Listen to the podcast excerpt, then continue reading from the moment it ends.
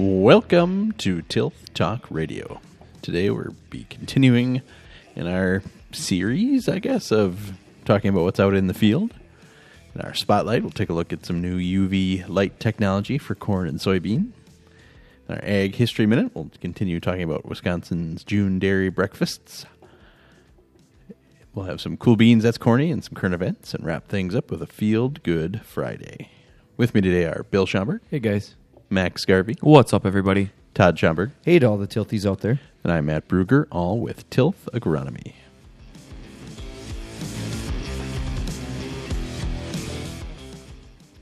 Todd, how's your JDM challenge going? Oh yeah, it's going man. Every day yet? One week. I think he's just Uh, showing up with this stuff this no, morning. I- and I that's why I asked because I saw the same two bottles as last week. So I was I have wondering. not. That, that milk bottle is actually full of Coke. He's, uh, yeah, he's I just can emptied it out. Oh, the bottom's. Uh, I can prove it to Max here that it's still milk. I just saw it drip on the on your computer. Yeah, I oh, believe yeah, you. right.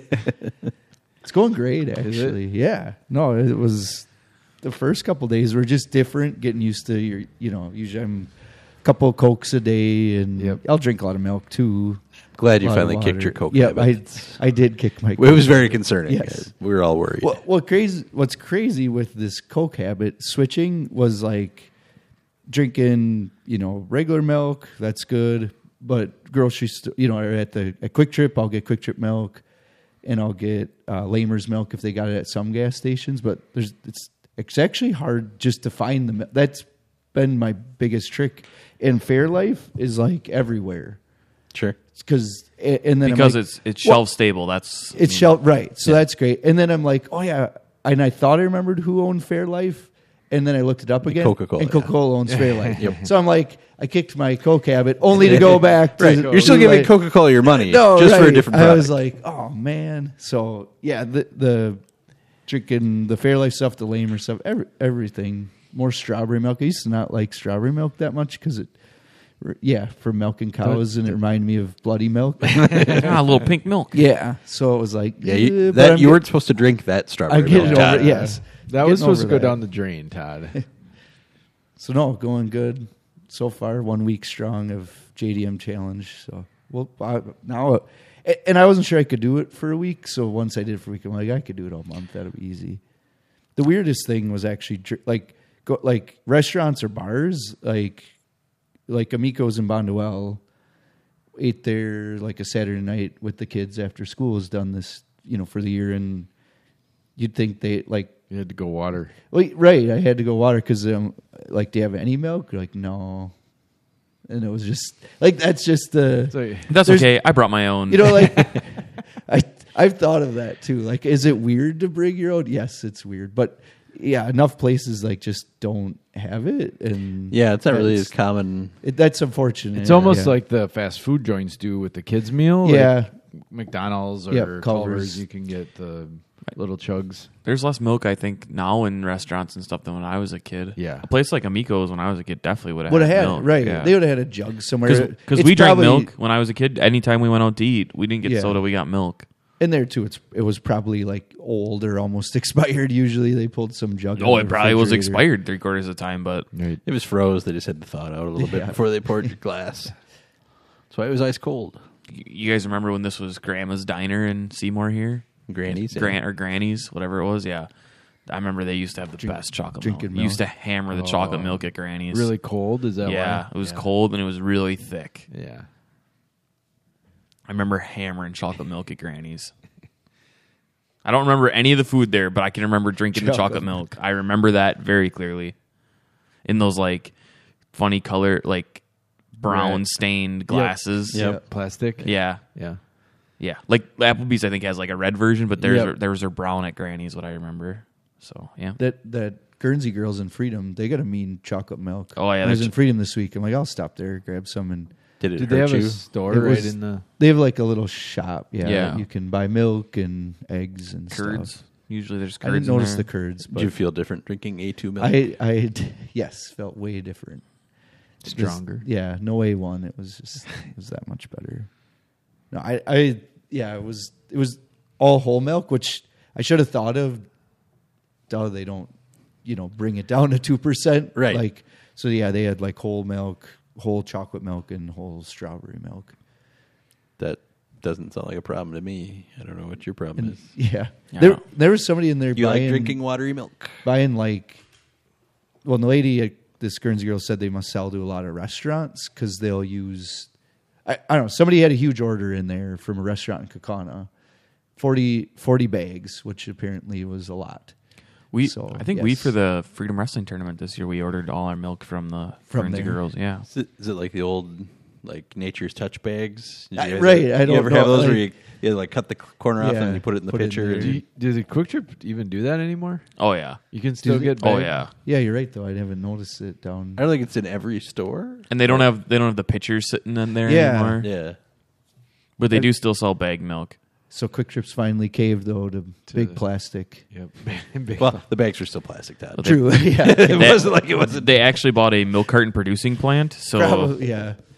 You're right. Milk cartons. Where do you even see those anymore? I'm actually surprised it didn't because when there School? was the plastic bottle Yeah. shortage, that they yeah, didn't go to more. back to cartons more. They still yeah. get them in cartons in school, right?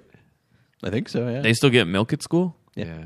Oh, that though is like there's something right now going down where they're trying to get rid of chocolate milk in schools Yeah, because you know like what? some health Is thing. it and You know what? And that would be. Is it like the American Dental Society or something? well, they want chocolate milk. I'm That's sure. true, right? This is like the whole like the Michelle Obama get school lunch healthier. I don't know. I have no idea who's behind it, but I'm just going to blame Joe Biden. Do not touch the chocolate milk in the schools. Leave it alone. We need the milk. Yeah. Especially chocolate milk. That one was. Lunch break every day. Mm, that was Milk those were the was best sweet. times. And you could take two. At least I could take two. At lunch. Yeah. But we had we had milk break oh, just straight at up like milk. nine thirty in the morning. They came to I every bet you room. didn't get fresh bread though. They, they don't come around to the room anymore. You- They send kids to go get it. Well, like no, they. So if you were, yeah, you had to be a milk. You were a milkman for the week, and you got to take a like a red like wagon down, and then you filled up each class's bins, and like they had ordered like you could get chocolate, or you get one percent or two percent. I think you can get whatever you wanted. I got chocolate. ours is always just white or chocolate. I don't remember yeah, what you're percentage right. it was. I think it was just. It was It two percent. I assume. Yeah, it was not whole. It Is was- two percent just the? Because It's like it's the the, middle of the default, road. I think, Yeah, yeah. yeah. Yeah. Because whole's a little weird, and then like it's one percent or two percent, I suppose, is the default. But they got to have skim in schools now. oh yeah, they definitely. I don't do. know. Yeah, I would think. My mom drinks skim milk. Might as well just drink water. I, it's it's It's mostly uh, water. okay. I put it this way: in the week of the JDM challenge, I've still not drank skim milk, so I haven't been like, oh, I really want to skim. So yeah, I've never uttered those words ever in my life. Want the skim. It's It's like, it's oh, all you have is skim. Okay, is more likely Yeah. to come out of my mouth than, oh, I need some skim milk. Yeah, Is it gonna rain? Well, we've been over a month now without rain, so hopefully Knock it on is. Knocking on wood. every- yeah. It is damn dry. yeah. I think that's probably an understatement. Dry. yeah. Drought monitor out showing re- serious drought. Yeah, Southern Wisconsin's in D one. The rest of the state was, I think, flirting, but still at D zero. The last one I saw, anyway. Well, that little shot of rain that some people got on Tuesday, I think, kind of saved them. Yeah, there were spots like Wapak. I think got almost an inch, but then you go just a little bit outside, it was and there was very nothing. isolated showers, and if I hear that any more scattered, isolated, spotty showers is getting really old to hear. Yeah, it looks like Portage County and Which Portage, Wisconsin is not in Portage County, guys, just so you know. Wood County, good chunk of Clark County, and the eastern edge of Jackson County are all like not in a drought. And that little blip in Brown County now is gone. And then there's like a little bit around Lake Winnebago that's cleared out, but and way up north there's a couple spots, but otherwise How- everything else How is is Door County not? That doesn't even make sense. Like you said, Matt, Door County went longer right. They've with without rain, and did they get recent rains? Maybe, Maybe. I don't know. it just seems odd. maybe maybe the lake just throws off the drought monitor. It's surrounded by water. How can it be dry? I don't understand. That's a I I think that's probably why Lake Winnebago doesn't have drought right up to the edges of it. yeah. But there's some of those. Literally, those showers went around, or like they blew up on Lake of Winnebago and get you know Fond du Lac and Right. Sherwood and all the towns around it. Oshkosh got rain. Yeah, that was our day that our guy was in Stockbridge and he was just getting hammered, Yeah. right? Yeah. So it's been spotty, and the hard part is where people did get showers, they still could use rain yet, you know, even getting that shot of rain. So it is dry. Yeah, at least the temperatures have Come back down. Yeah. subsided a little bit. We're not almost 90 every day. So that's helping a little bit. And there was actually dew on the grass this morning, which was, Wow. I kind of forgot that existed from the last few weeks. So it's good to see that. My shoes got a little wet. It's- so there's hope, I guess, but still waiting for that, that rain shower to show up. I think we're all that speechless on it. There's just Yeah. nothing like yeah, uh, we've lived through dry spells and like we're still probably more technically in just a really long dry spell and we're approaching drought. So hopefully hopefully this podcast doesn't like age well that we do get rain over this weekend and they're like, "Oh, I remember when we were worried about when it was a little dry." And- Next week we'll be going. Is it gonna rain again? Yeah. or, is, or is it gonna rain at all? Two years ago is what? We went about three weeks in June. Yeah. Depend- Yep. Yeah. Give or Yeah. take. July fourth, it just came. and then it was like, oh, oh I really hope we get rain, and, th- and then we finally did. But now, like, and that that wasn't like crazy because it wasn't from the beginning of the season. Like, this has been from the From beginning, beginning, of the yes. season. like, like- emergence. Like, as soon as everything dried out enough to be planted, it, it just the Stopped. faucet stopped. Yep. the emergence issues weren't that bad that year Right. versus what we have today. Right. no. Right. We're just hoping to get some rain, yeah, to to bring up some of these populations and germinate this dry seed. So you're Right. right, it's different.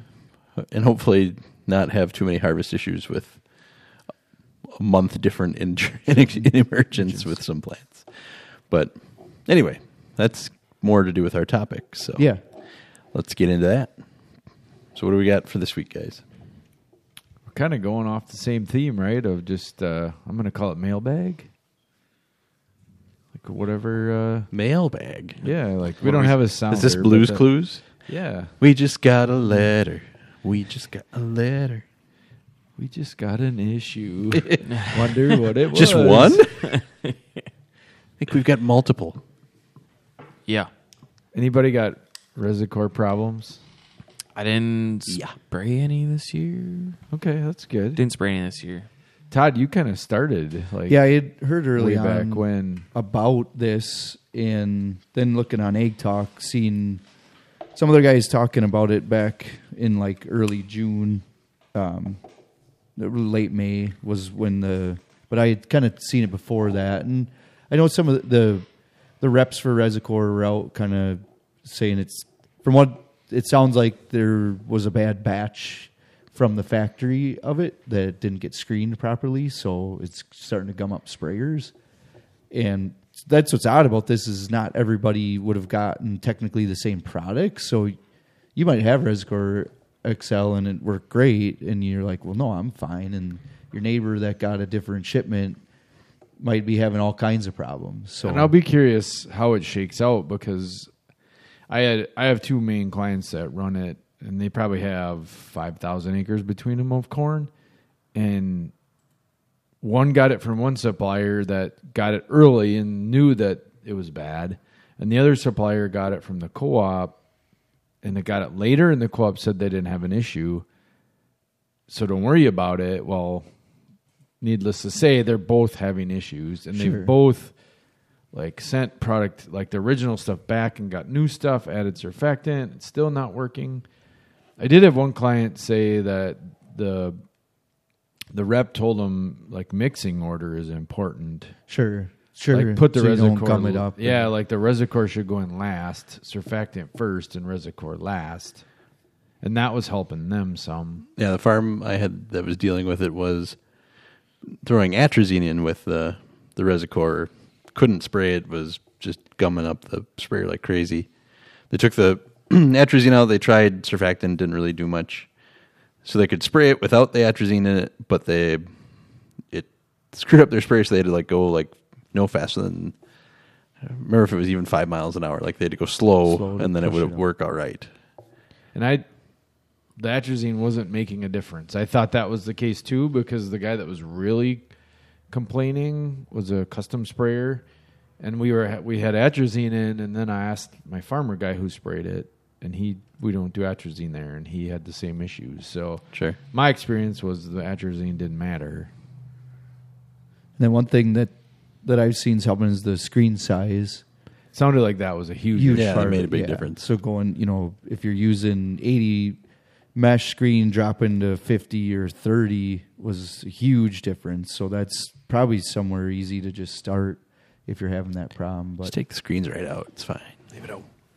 But yeah, that that one will be.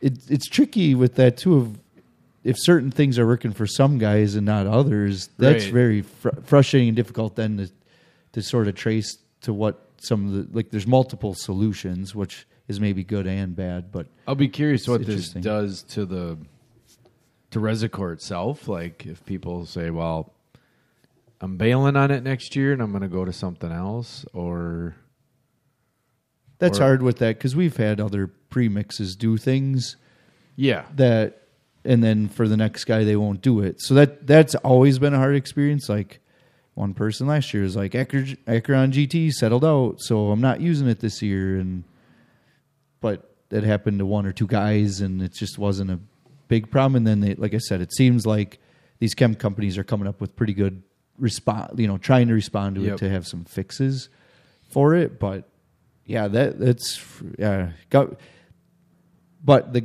sprayer guy that dealt with it, he will probably never spray it again specifically because once you deal with cleaning out one of those sprayers like that, that you're not and my You're not- It's definitely not a fun job. no no. Once you have problems like that, you're you are done using that. in Like, my experience too was the one guy that was complaining the most was a custom applicator. So he's just seeing efficiency, acres he's losing, Sure. all the work he has to clean out, and going, why didn't the farmer just spend five bucks an acre more and get Acuron or something else? Right? We went with the cheapest of the couple that we bid that we purchased or that we um, bid it out.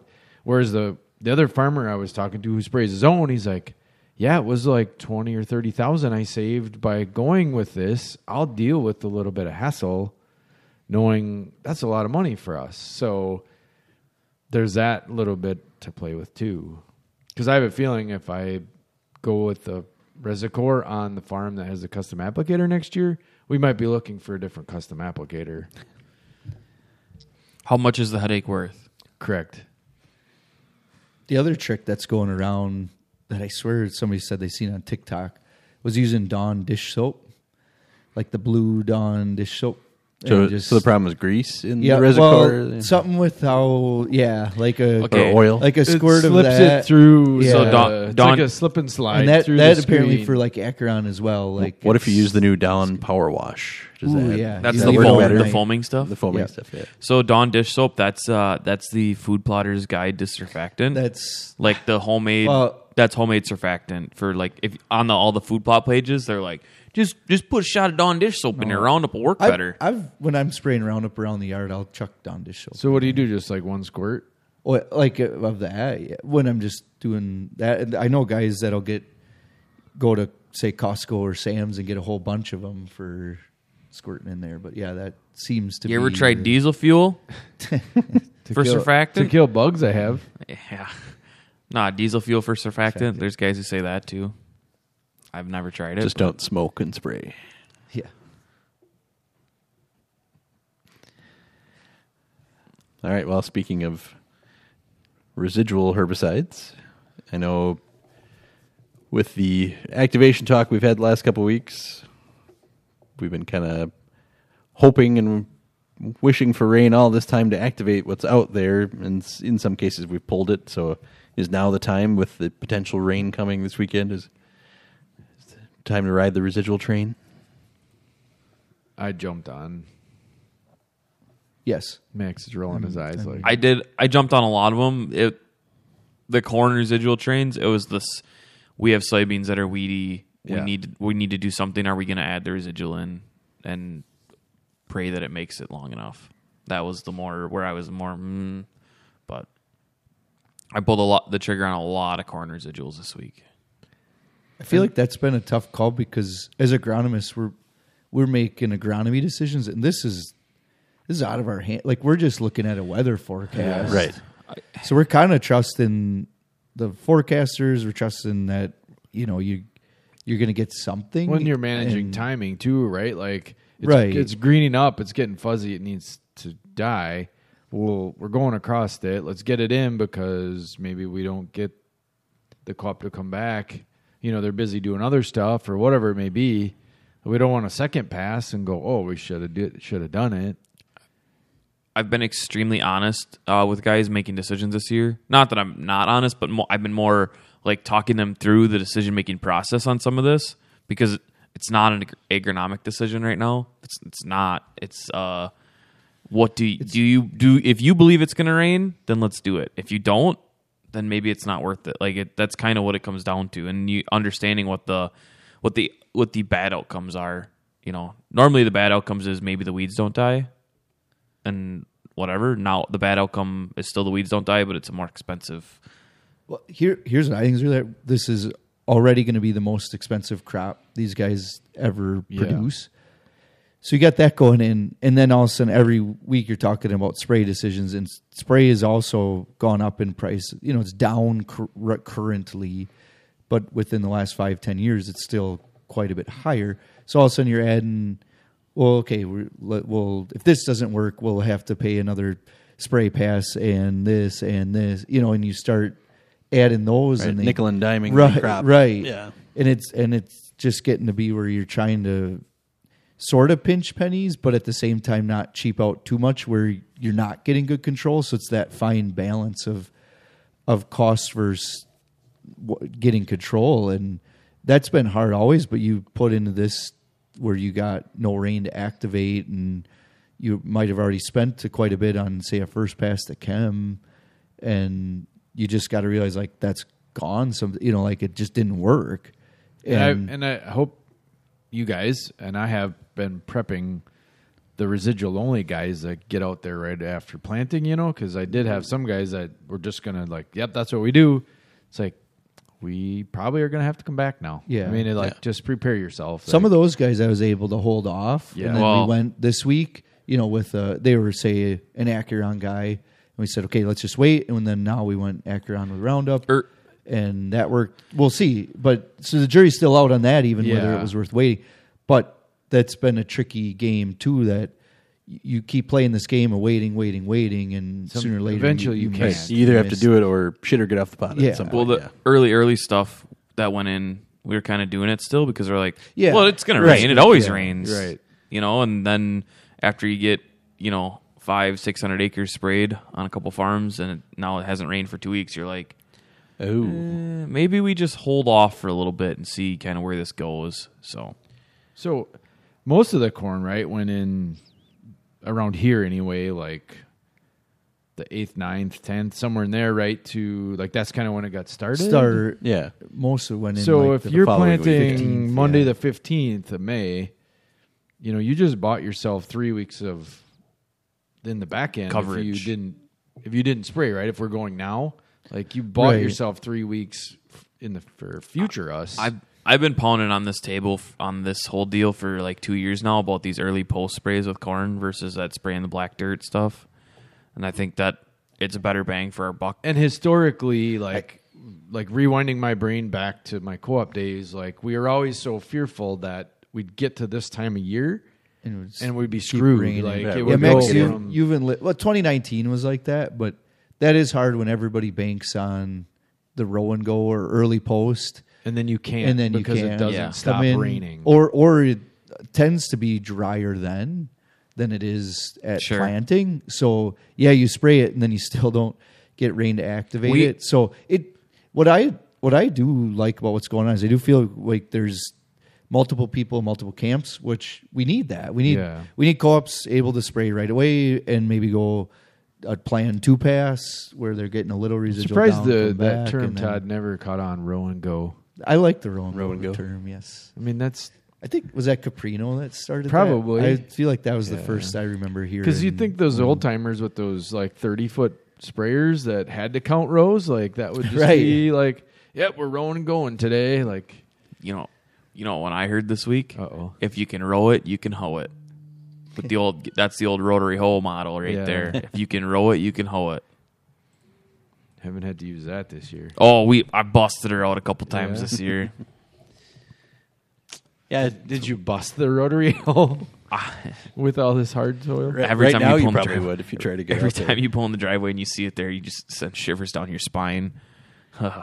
Well, that, it's, this is a good, I think, way to transition into our next one about carryover. Like the later you get in the season, your plant back restrictions don't start when your corn's planted. It's when your chemicals sprayed and activated. So, are by the later we go, are we cutting ourselves off from options? Like, are we screwing future us as much as we're saving? Future Yeah, us? I think that could be an issue. I had a guy bring that up, like, "Oh, is that rate's a little stiff? Are you worried about carryover?" And I'm like, "Ooh, good call." Like, I should have been thinking about that, and I really wasn't because we're just so focused on weed control. that's the tough part with the you want clean fields, but you need it to go away sooner or later too. So it's Right. this both like double edged sword that way. But I agree, Matt. We've been especially I planned out more 2024 alfalfa fields this year than ever because, knowing, because of okay, that, yep. hey, we're going to hay next year. Okay, yeah, we're gonna let's pull the atrazine on that one, and we're gonna do it kind of like a two pass and Cut the meso back, maybe a little we did bit. right. Cut the meso. Um, some of them, you know, you, we actually upped the rate of dual than what we were planning, or used dual when we weren't planning on. So, kind of trying to make sure you know those considerations were taken, um, and then the you know the beans too. I think that's a big one to watch of just how yeah what you're doing for spray so that you know for next year you're maybe not overdoing stuff. Yeah, it's always a consideration. Like you mentioned, 19, that was a year where all of a sudden the following spring we were seeing some issues in alfalfa fields. Like, oh, yeah, we sprayed really late last year. Like, Yeah. oh, you know, And the good part, we're not really late yet, right. No, this but is, we're it's not, still but- knowing your your rates versus being okay. We're in mid June. I'm going to back down, you know, say from three ounces to Callisto to two, just to Right. lessen my but four, chances of carryover. four months to wheat from Uh, yes, May that's- 5th to June 5th right? is Is is, a way different consideration in the fall. I think that's probably the bigger the bigger one for that it even affects later this year is you know thinking about this when we're planting wheat in the fall and making sure we didn't do anything to kind of mess that up. And then our old friends army worm, I know Bill you had some Yep. some issues in some rye this Yep. year. It was uh, actually the worst stuff was some like perennial grass that they use for forage instead of alfalfa. Okay. We burned that off and literally like you're talking like six army worms per square two inches. Whoa! Like legitimately. Or I've seen like per square like, foot that much. Yeah, but like you pulled the grass away and you're like, whoa. And it was like boom, boom, boom, boom, boom. So the field was crawling literally. Um, yeah, that was the joke between the group that was looking at fields. Like, this is why they call them army worms, and and then of course the farmer was digging and he pulled out like a big sucker. Like it would have been like fish bait. It was like as big around as a pencil and probably three inches long. He's like, "Oh, that's so gross," and was so. But it was in like rye that we planted green, really tall rye, sprayed, rolled down, and then the army worms were feeding and of course the plants are like what spiking to one inch so it's like like if we don't kill this That's they're a very gonna- critical yeah. stage. yeah right, like they're like I mean- straws Todd and I have seen that before. Yes, yes, we have. Luckily, it seems like usually there's enough other stuff there that they're like eating. yeah but this and was, I've had them eat them off, and the growing point's similar that they'll come Yeah, back. yeah. but you got to be if you miss that time, you're All Yeah. the all the birds in that neighborhood should be very happy. Yeah, were there? Everything on- Yeah, was there much th- birds? No, co- really? but because they were like microscopic, like they were small. Sure. Like So you guys were really lucky to be there that day, that time, like yeah. yep, because that that small, you know, they they they just showed up like right, that morning, you know. right. And I'm a little bit nervous about because I told the sprayer guy, I'm like, I know it sucks, but maybe you should get up early. Like it's they're farmers, right? So they're up early anyway. But like do it in the morning or the evening when they're more active. Because I went back to the same fields like at two, and nothing like you had to really dig in the soil to find them. Like Sure. they're burrowing in the soil. Could you see their feeding then too? You know, like a lot of times you like, I can't find them, but there's Yeah. very distinct evidence Yeah. of, of them being, being present. here, right? Yeah, and you could see like if you really looked in the ground, um, I was like, oh, there's like I was telling the farmer like, oh, there's the what frass they call it, the crap, Yeah. you know, like that little Scat. green looking stuff. So Well, sometimes when there's cover there enough that they don't have to go into the soil, at least you might be able to catch them above ground with the Yeah. spray a little bit easier than. So I, I told him to, you know, go. We chose Mustang Max. You No, it's just that's what they were using. So we chose that. We went as high as we could go. I think up to four ounces, and I told him to just get a lot of coverage there, hope, hoping that we'll catch through the trash. You know, it's not like a west or a um, black cutworm issue where it's like it was a hayfield, we plowed it up, now it's black dirt, and you can see the feeding.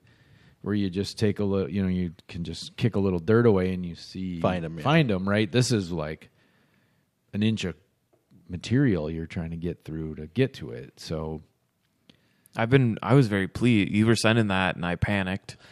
and I went to my normal like I that day I was actually at my is that number- an, a normal agronomist? Oh, but, but Like I went. one guy like sends something and then like just Wait. freaks out. Yeah. The I, Yeah. So wait, I have to ask you guys this now that you brought that up. Did you guys panic yesterday when I sent you the picture of that corn that got sprayed off? Or did you not see it? I saw it, but I didn't. that have I guess anybody less so because doing- that's it's more. So I was too busy more doing other an stuff, operator but- issue than it is a, a wildlife and or insect issue. Anyway, so I went right away. I was I was at my like number one farm for armyworm every year. I feel like we find it there that day. Like you sent it, and I was there in like half an hour, just the way my schedule was working. And man, was I happy to not find any armyworm. Like No, say very I pleased. Yeah. did the same. Yeah. I'm like, okay, where did we plant in a Arai? Let's go look at some of those. And So we all like, we um, obviously everybody's got group chats, right? So just to update everybody listening, like we have a tilt one, so every day somebody's putting something out, right? And then gets everybody else jacked up, like, oh shit, that might be my problem too. And then you freak out and. Like you guys, it you were happy to see that you didn't. yeah, I was watching every rye field I was in after that and didn't see any. That, so what do you?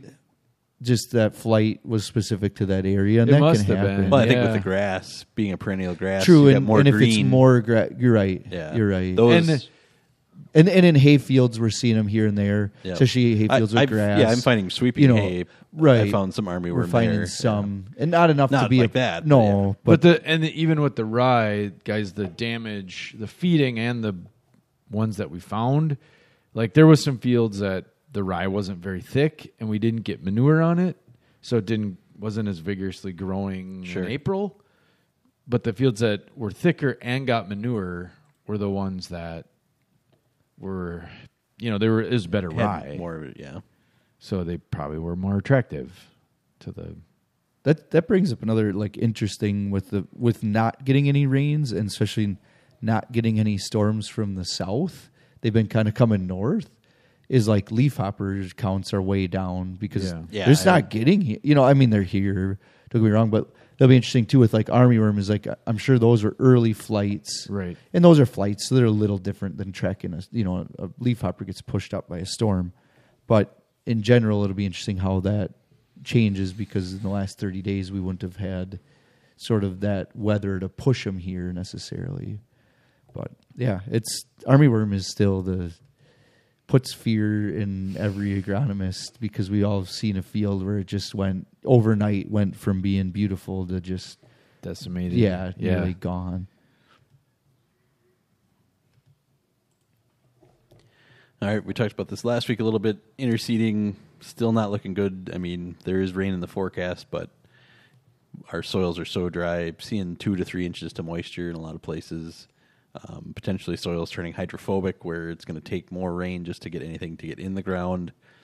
At this point, it's just not Hey, tell me, tell what what exactly does that mean, Matt? That's interesting. hydrophobic. Yeah, Yeah, so that's when the soil won't Scared if of water? If, if you've ever, yeah, if you've ever seen, like when you just drop water and it beads off, like the soil, like when you get a really dry house plant or something, like oh, I forgot to water this for a while, and it just kind of like beads and starts to move to the side instead of just, dri- you know, hitting and soaking right in.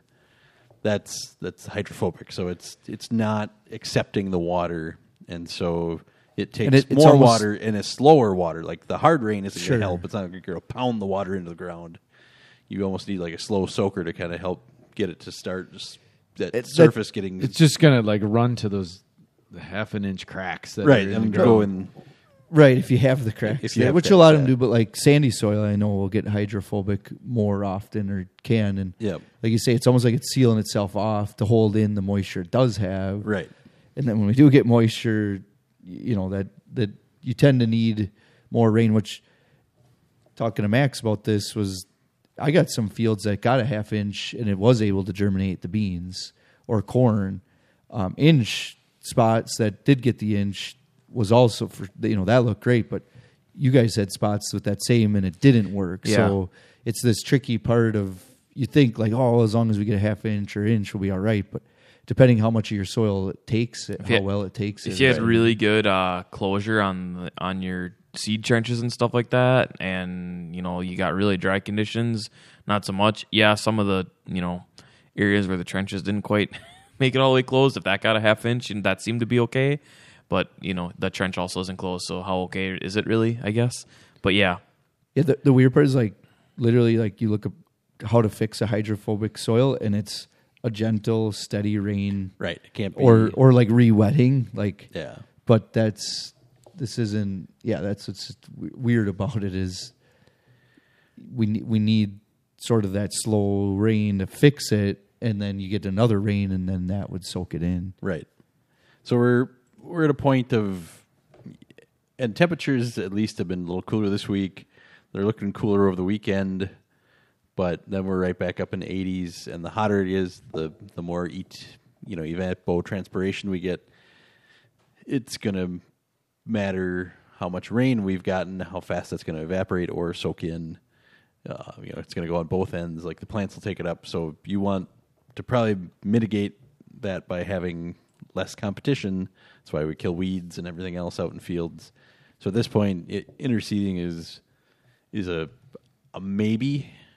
Do you think you can even not. get the interseeder in the ground? Right, and that's the other part. Some some of the heavier ground is so hard, like rock hard on top. It's it's interesting, and I, I said this to a farmer yesterday, and I don't know what you guys feel, but I don't remember a year getting this far into the season where the field, other than the plants coming out of the ground, look exactly the same as the day they were planted. Like you can find rows, the top's still crumbly. Like usually we get at least one one or two rains Yeah. that kind of even everything out.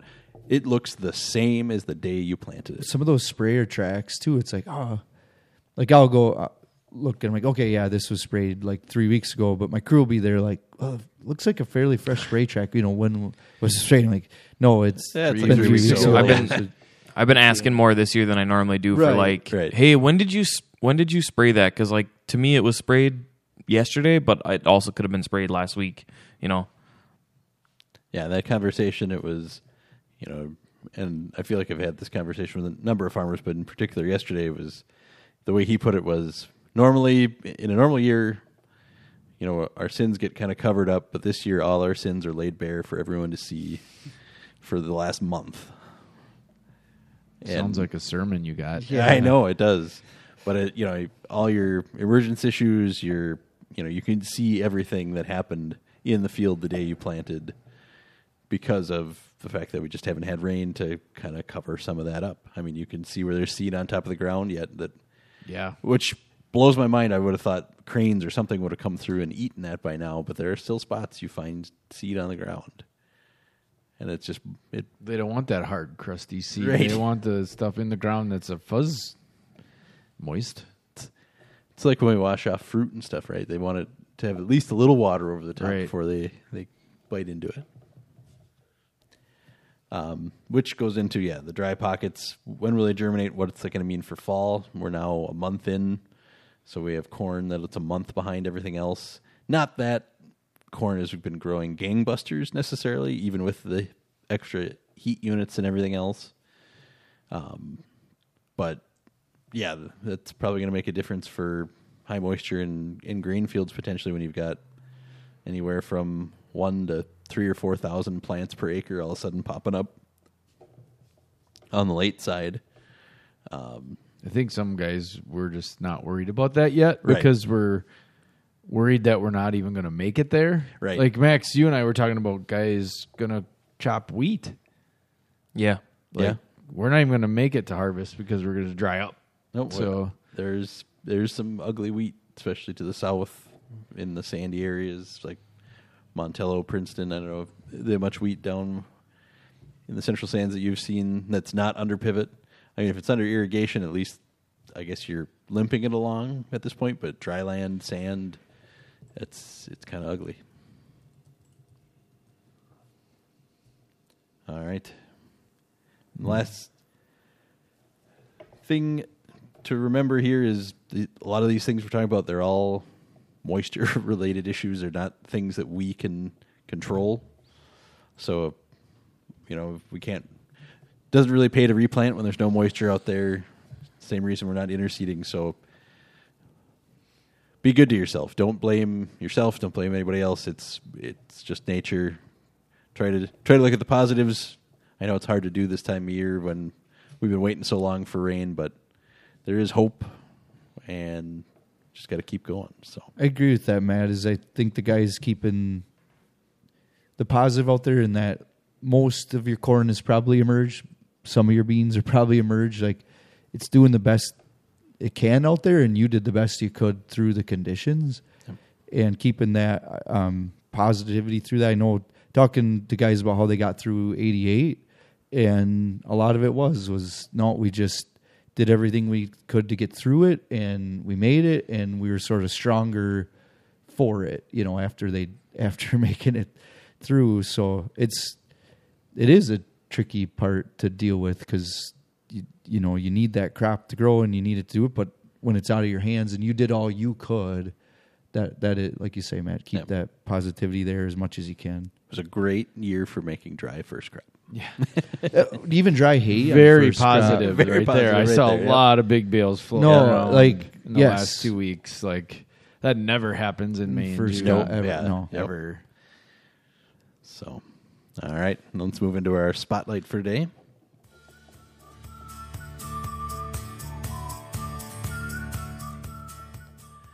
All right. UV light, ultraviolet light technology for corn and soybean seeds. Biolumic has some UV light technology that will soon provide farmers with a new category of seed treatment for corn and soybean seed production. How it works is the UV technology, which was first developed for specialty crops like lettuce, strawberries, tomatoes, etc., uses a targeted photomorphogenic signaling that's a big word right there. This leads to growth response induced by the plant's response to different parts of the light spectrum. So, this technology is based on 20 years of science and seven years of large scale field validation. They've tested light treated seeds on more than 3,000 United States field plots over the course of three growing seasons since 2021, with an average yield increase of 15% in corn and 12% in soybeans. So uh, we talked a little bit about UV light and different types of light in. I Um, thought they were using UV light to kill the weed seeds. well, it was to get it to break open Oh, yeah. in the fall so that it would. You're right. So yeah, that that was a different way. It was using similar idea, but to get it to grow when it doesn't have a chance to survive. Like They it were won't tricking the weeds. Won't go to seed. Whereas this is more to get um, different. Uh, trying to think of a, the good word for it. Different parts of the seed to do different things. It's almost like a genetic type manipulation without having to actually go into the plant. because they're triggering it using light, saying, "Hey, you should do this now." And in the same way that it could kill a seed by triggering at the wrong time, this is hoping to get the the seed going at the right time. So it's interesting how the two sides of this technology, but um, treatments for their cultivars and in seed treatment will be commercially available next year for a broader market in 2024. So it'll be interesting to see where that goes and what uh, what kind of things we can really see out of it. All right, now we'll move into our ag history minute.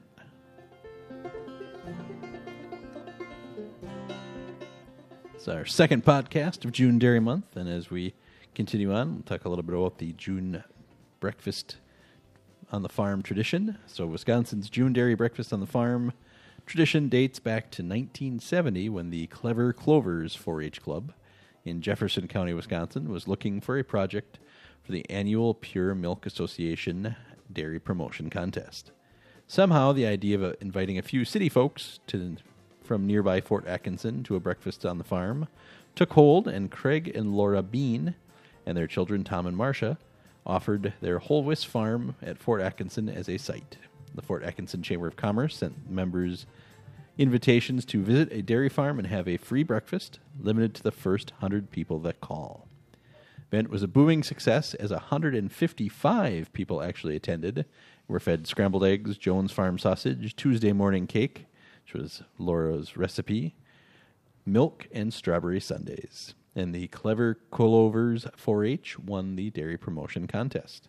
Idea spread across the state, and except for a slowdown a couple of times when fears of foot and mouth disease were present the, and the recent pandemic, they are back on schedule for this year. You guys remember when foot and mouth was a thing? That was we were in high school. Todd and I were when that was kind of a bigger deal. Bill, you would were you in college or were you just yeah, probably. Yeah. Yeah. Living in the dorms would be a real bad place to be when Hoof and Mouth came around, huh? I don't remember. They canceled dairy breakfast still for that. I don't remember. I don't- That I don't being- remember that. And maybe there's limited I where might- you could go yeah. on the farm. they may have had a well because the reason I remember it so so well is I was in high school and for French club we went to France that Oh, year yeah. and um, coming back a friend of ours was super happy because he couldn't go in the barn for 10 days Uh, because he had been traveling France. that was, a, Yeah. that was a thing so I imagine that was something like that that they asked if you were if you've You- been traveling or you know if you not to go from farm to farm or you know what have you but All right, thanks, Matt, and thank you to all our listeners out there. Please subscribe and tell a farmer friend. All you need to do is search Tilth Talk Radio in Apple Podcasts or on Android. Download Podcast Addict, Podbean, or Player FM. You can also listen on your computer or smartphone browser. Go to tilthag.com slash podcasts. You can also follow us on Facebook and Twitter at Tilth Talk Radio. All right. Now we'll wrap things up with some cool beans. That's corny and some current events. So cool beans, Cool beans. Cool beans. Cool beans. cool beans. Our cool beans this week: robot roundup for research takes a team effort at Mississippi State University, it's a dairy research center, to produce 369,000 gallons of milk from 200 cows. New team member showing potential for herding large number of cows is a ground robot equipped to navigate pastures and direct herd movement. So don't need your dog anymore. Now you can get a robot.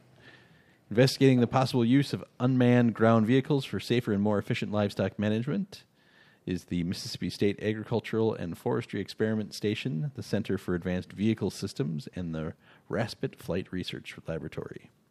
They've been using the ClearPath Robotics Warthog unmanned ground vehicle fitted with cameras and sensors to kind of herd around and move animals. So, just a way of helping reduce the labor need for those who deal with animals on pasture and moving them around. So, pretty cool.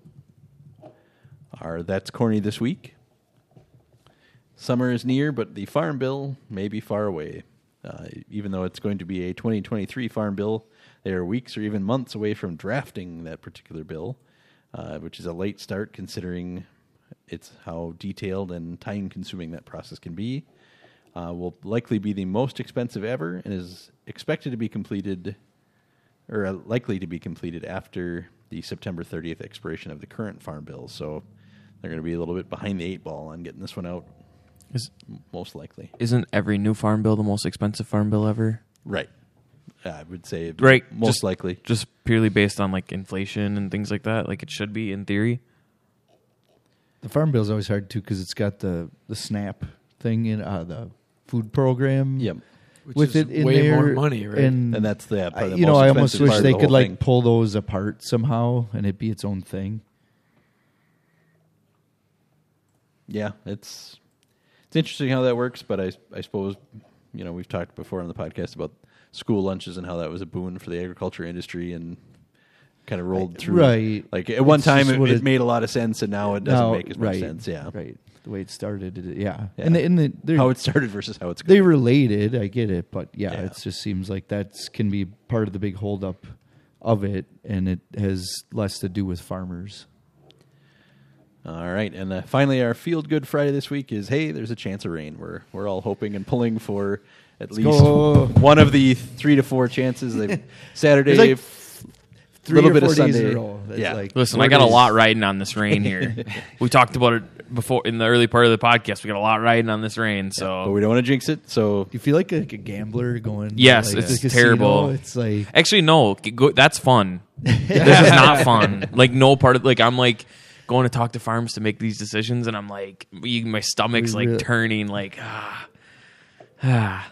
This week I sat down with a guy and we were doing like going through the chem price about what it was going to cost for us to spray, and like I was like, ah, God, it's got to rain. So yeah, so yeah, hope, hopefully we'll see something there. And luckily Do there's- everybody everybody do your knock here. Oh yeah. Luckily, there's dairy breakfasts going on. Yeah. So still something to do. I'm gonna wash my truck today. Yeah. yeah out of truck, out of do Gamies is this weekend. So Yes. on Sunday, Classic rain event right there. Yep. Vanda High Dairy here in, just outside of Seymour. So come check it out. Matt will be scooping eggs. No, I will not be, unfortunately. All right. Well, that'll do it for this week. Thanks for being here, guys. Thanks for having us, Matt. So this week we talked about current issues out in the field and the moisture issues that hopefully will be fixed by this uh, upcoming potential rain. Spotlight was UV technology for corn and soybeans to help them grow better. Ag History Minute, Wisconsin's June dairy breakfast on the farm tradition. Cool Beans is robots that will herd your cattle. That's corny. Farm Bill is still a long way away for this year. So thanks for listening, and as always, happy farming.